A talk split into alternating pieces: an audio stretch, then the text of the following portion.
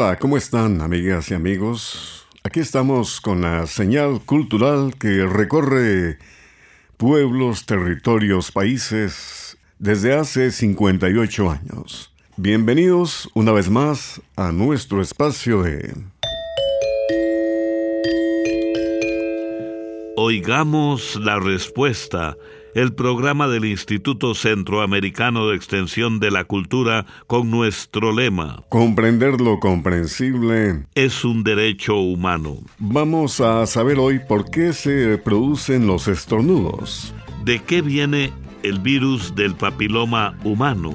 Y nos consultan, entre otros temas, sobre los garífunas. Siempre agradecidos con las preguntas que ustedes nos envían nos disponemos a vivir esta nueva experiencia. Desde Ancón, Panamá, nos llega una pregunta de un estimado oyente. Nos envía su consulta a través de un correo electrónico y dice por qué y para qué estornudamos. ¿Qué provoca el estornudo? Escuchemos la respuesta. El estornudo es una manera que tiene nuestro cuerpo para defenderse de irritaciones, basurillas y otras cosas que entran por la nariz y que afectan las mucosas nasales y las vías respiratorias.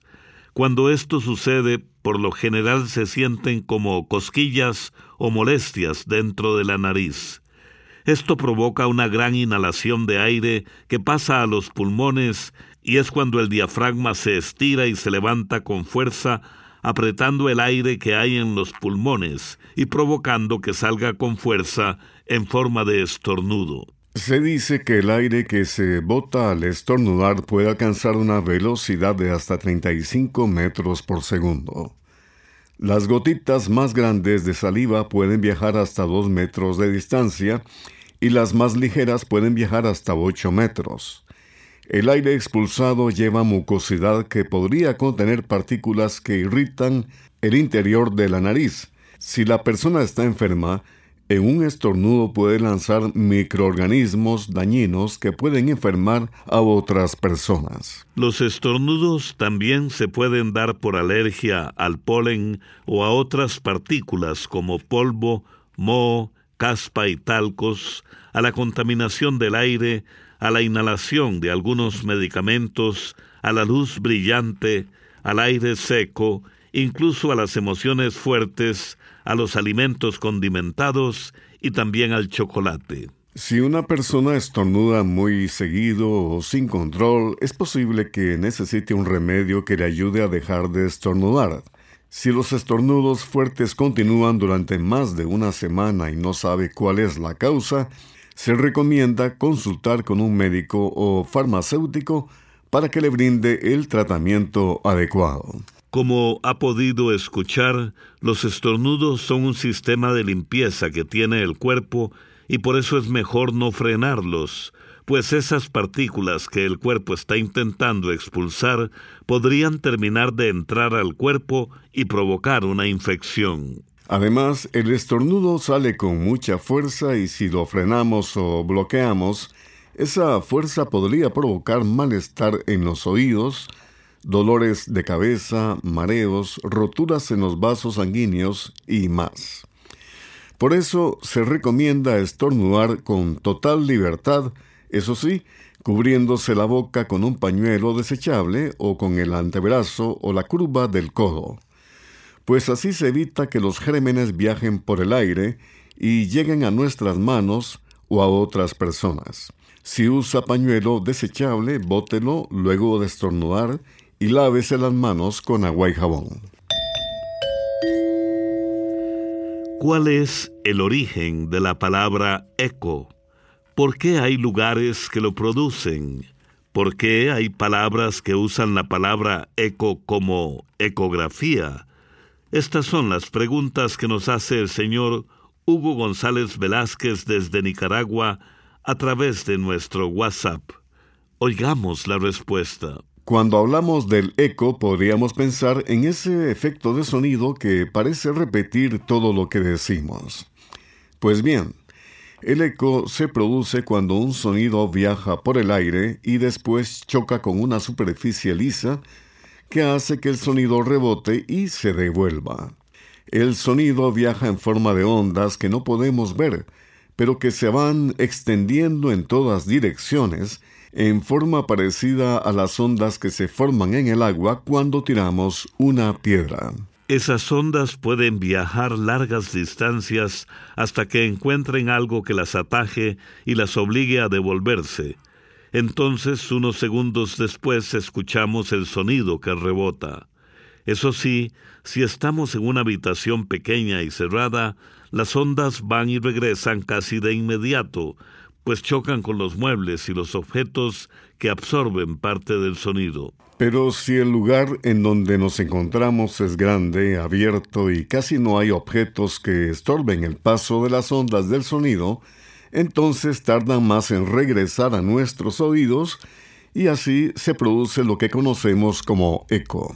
Por otra parte, le contamos que la palabra eco viene del latín hecho, que en esa lengua quería decir precisamente el efecto de repetición de un sonido cuando se reflejan las ondas que lo producen. Esta palabra en latín, hecho, además viene de una palabra griega que se pronunciaba más o menos como en español y que era el nombre de una ninfa o personaje de leyendas que recibió el castigo de repetir la última palabra que dijera la persona con la que estuviera hablando como si remedara lo último que dijera la otra persona. La palabra eco también se usa para hablar de ondas y por eso se usa en la palabra ecografía, que es una técnica médica que permite explorar partes internas del cuerpo usando ondas de ultrasonido. Eco también se usa en otras palabras como ecolocalización, que es el sistema que tienen los murciélagos para orientarse cuando vuelan, pues resulta que al volar emiten sonidos cuyas ondas rebotan en los objetos que están a su alrededor y se produce un eco que es captado por los murciélagos. Así pueden crear como una especie de mapa mental y reconocer su camino y los obstáculos que hay en ese camino. Y ahora nos vamos con la música por el arroyito con la voz de Angélica María.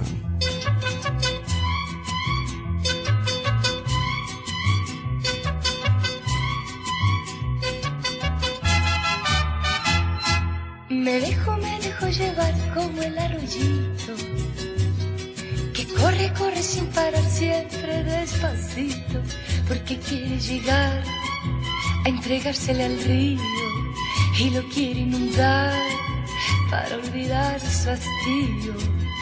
Me dejo, me dejo llevar como el arroyito y dejo tu amor arrastrarme hasta el infinito. Si me besas te beso, si te ríes me río y te dejo llegar donde quieras llegar, soy como un arroyito. Siempre te esperaré, siempre te buscaré y te voy a entregar mi amor poco a poquito. Me dejo, me dejo llevar como el arroyito y dejo tu amor arrastrarme hasta el infinito. Si me besas te beso, si te ríes me río y te dejo llegar donde quieras llegar. Soy como un arroyito.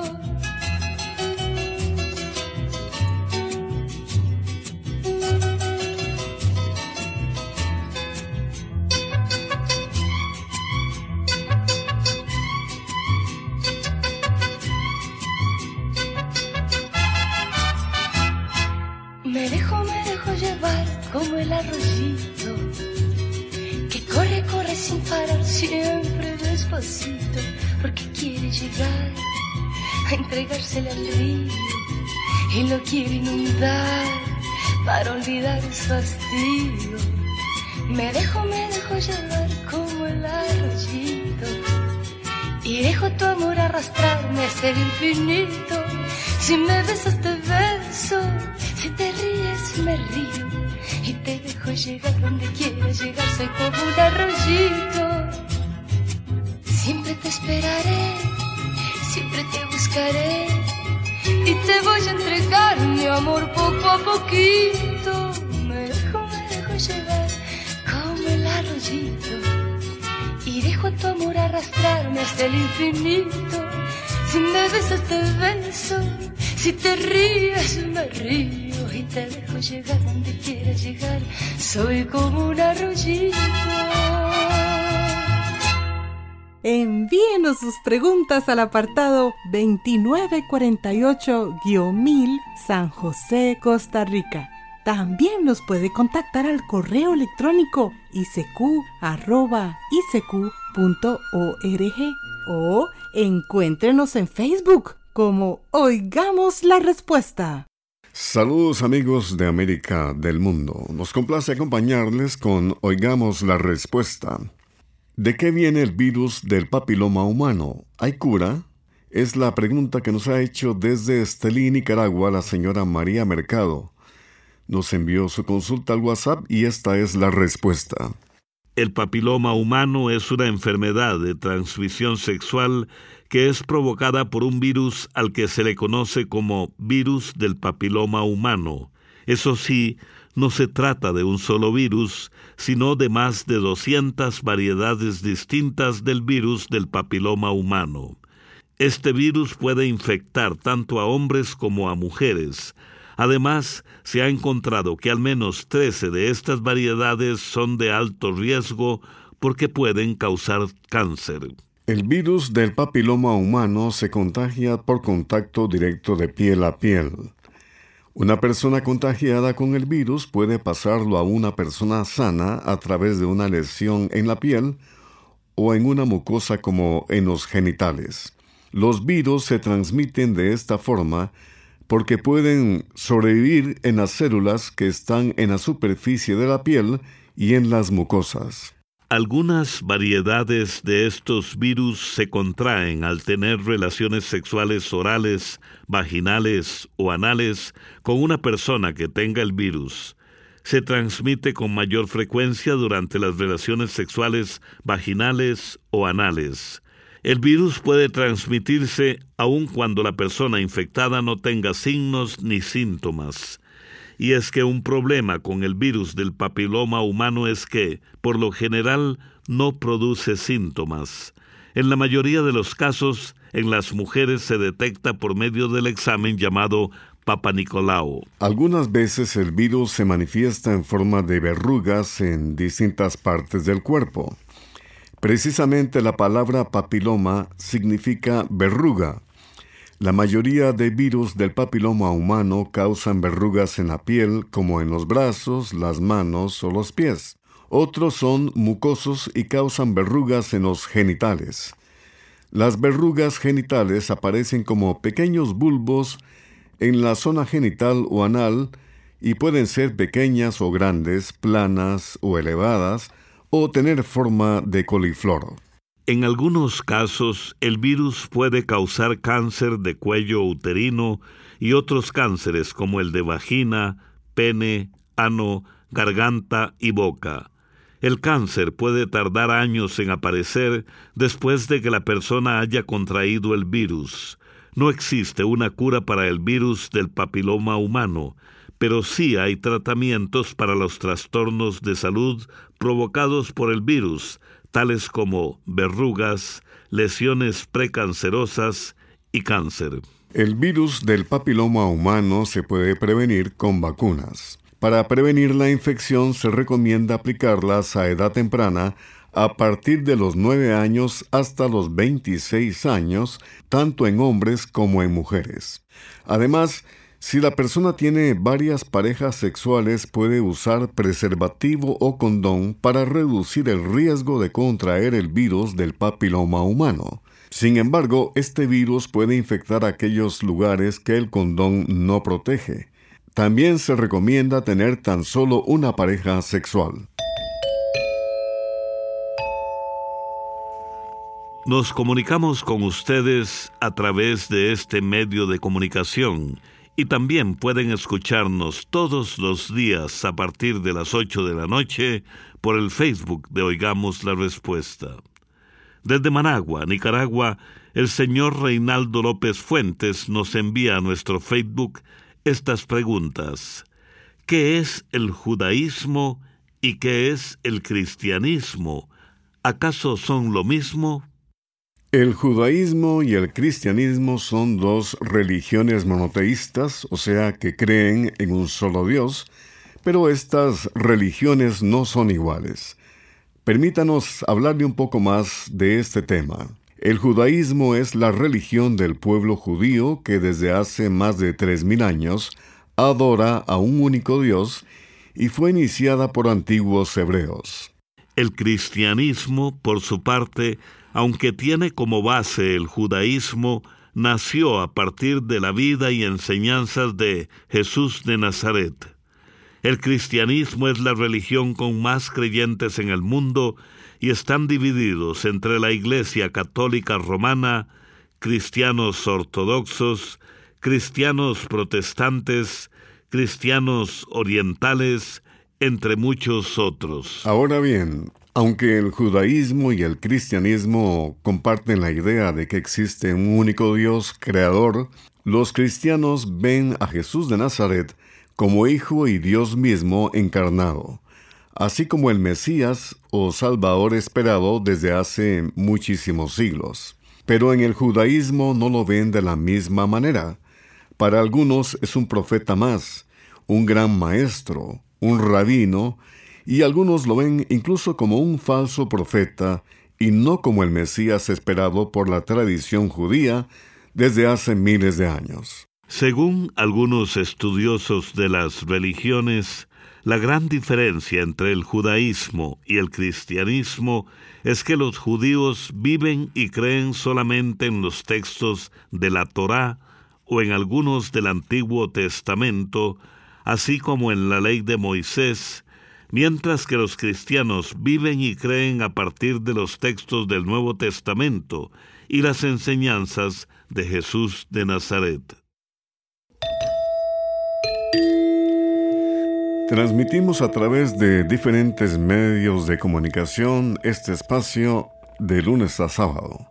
La palabra garífuna se refiere al grupo étnico producto del mestizaje de arahuacas y caribes insulares con esclavos africanos. ¿Por qué no se les llama zambos? ¿Qué es la unión entre un afrodescendiente y un indígena? Son las preguntas que nos ha hecho llegar al WhatsApp del ICQ Juan Carlos Chávez López desde Managua, Nicaragua. El pueblo garífuna es el resultado del mestizaje o mezcla de personas africanas con indígenas como los caribes y los arahuacos, que habitaban islas del mar Caribe. En países de Centroamérica se acostumbra llamar zambos a las personas nacidas de amerindios y africanos por lo que podríamos decir que las personas garífunas son de cierta manera zambos, pero no todos los zambos son garífunas. Garífuna se refiere a las personas que forman un pueblo que comparte una cultura y un idioma propio y que vive especialmente en Honduras, Belice y Guatemala. El pueblo garífuna ha mantenido su modo de vida a lo largo del tiempo con muy pocos cambios. Hoy todavía conservan sus costumbres, comidas, danzas y música festiva. Le invitamos a buscar el libro Almanaque Escuela para Todos del año 2013, donde encontrará un artículo sobre este pueblo que le resumimos a continuación. Allá por el año de 1635, dos barcos españoles llenos de esclavos africanos naufragaron frente a la isla de San Vicente en las Antillas Menores. En aquel tiempo, esta isla estaba habitada por indígenas caribe que recibieron a los náufragos y les dieron protección. Con el tiempo, las personas que venían en el barco se mezclaron con los indígenas y nació la población garífuna, que hasta desarrolló un nuevo idioma. Este idioma lo hicieron a partir de una lengua indígena llamada arawak, mezclada con algunas palabras de los idiomas africanos. Debido a las guerras, el pueblo garífuna dejó la isla de San Vicente. Algunos se fueron a Belice, otros a Guatemala y Nicaragua, pero la mayoría se fue a Honduras, siempre a la orilla del mar. La historia del pueblo garífuna es admirable, pues son casi los únicos descendientes de africanos que no fueron esclavos en América. La lengua propia de los garífuna les sirve para contar lo que se conoce como uraga, que son los relatos que cuentan su historia y sus conocimientos. Por ejemplo, explican su salida de San Vicente, el cultivo de la yuca, la fabricación de canoas y mucho más. Su música viene de la africana y se toca con tambores, maracas, caracoles y otros instrumentos. Por toda su riqueza cultural, en el 2001, la UNESCO proclamó su lengua, su danza y su música como patrimonio cultural inmaterial de la humanidad. La UNESCO es la Organización de las Naciones Unidas para la Educación, la Ciencia y la Cultura.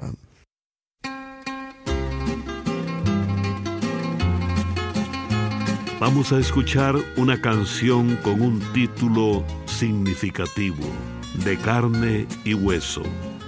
María Dolores, Pradera de España. ¿De qué estás hecho tú? De piedra o hielo, que no sabes sentir ni amor ni celos. Tú no eres como yo, estoy segura de eso. Tú no eres como yo, a ti no te hizo Dios de carne y hueso. Tú no eres como yo, a ti no te hizo Dios de carne y hueso.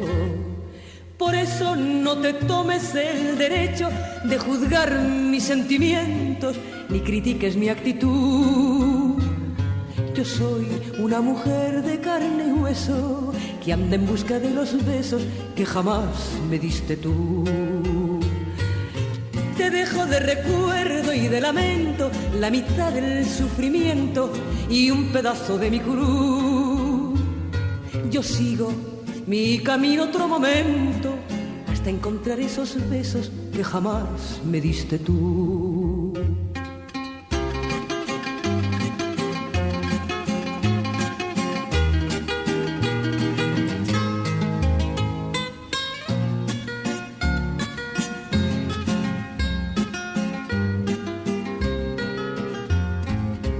Ay, ¿de qué estás hecho tú? De piedra o hielo, que no sabes sentir ni amor ni celos. Tú no eres como yo, estoy segura de eso. Tú no eres como yo, a ti no te hizo Dios de carne y hueso. Tú no eres como yo, a ti no te hizo Dios de carne y hueso. Por eso no te tomes el derecho de juzgar mis sentimientos ni critiques mi actitud. Yo soy una mujer de carne y hueso que anda en busca de los besos que jamás me diste tú. Te dejo de recuerdo y de lamento la mitad del sufrimiento y un pedazo de mi cruz. Yo sigo mi camino otro momento hasta encontrar esos besos que jamás me diste tú. También puede contactarnos a través de un mensaje de WhatsApp al teléfono código de área 506, número 8485-5453. El señor Luis Cruz nos escucha en Olancho, Honduras, y a través del WhatsApp pregunta, ¿cuál fue el primer ser humano con problemas de género, o sea, que haya nacido gay o lesbiana? Oigamos la respuesta. Queremos empezar contándole que la atracción sexual es algo natural que tenemos las personas, ya sea una atracción por alguien más en lo sexual como en lo romántico, lo afectivo y lo emocional. Por ejemplo, las personas heterosexuales son las que se sienten atraídas por personas de otro sexo. Es el caso de hombres que sienten atracción por mujeres o mujeres que sienten atracción por hombres. Por su parte, las personas homosexuales son las que sienten atracción por personas del mismo sexo. Las personas homosexuales han existido siempre, al igual que las personas heterosexuales. Por eso sería imposible saber en qué época de la historia vivieron las primeras personas homosexuales o quiénes fueron. Pero posiblemente esto sucedió en los inicios de la humanidad, cuando se formaron los primeros grupos o tribus. Como le dijimos antes, tan natural es la atracción entre personas de distintos sexos como la atracción homosexual. Por ejemplo, hace unos 2500 años, en la cultura griega, era considerado normal que los hombres tuvieran relaciones sexuales o desarrollaran sentimientos afectivos y de atracción tanto hacia otros hombres como hacia mujeres. Era algo aceptado por la sociedad y las normas de aquel tiempo. Algo similar ocurría en China, pues se sabe de varios emperadores que gustaban de la compañía de hombres con quienes además compartían una intensa relación sentimental. De aquella época hay cuentos y relatos que describen estas relaciones. Queremos terminar contándole que la homosexualidad no es una enfermedad, ni un trastorno mental o un problema emocional, es por eso por lo que tampoco podría decirse que puede curarse o revertirse por medio de una terapia o medicina. La homosexualidad es una de las tantas maneras en que se manifiesta la atracción humana natural. En la parte final de este espacio compartimos con ustedes una frase del científico Eric Fromm.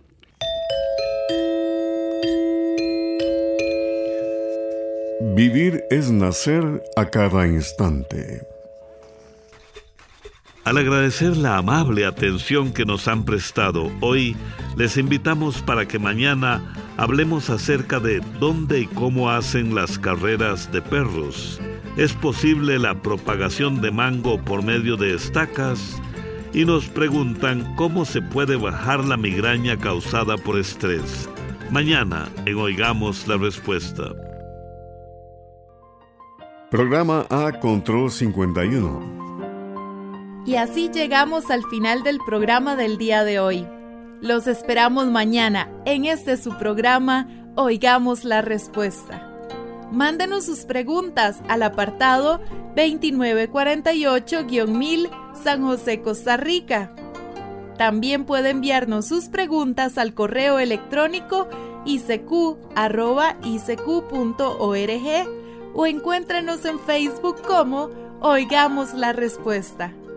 O llámenos por teléfono, código de área 506, número 2225-5338 o 2225-5438. Recuerde que comprender lo comprensible es un derecho humano.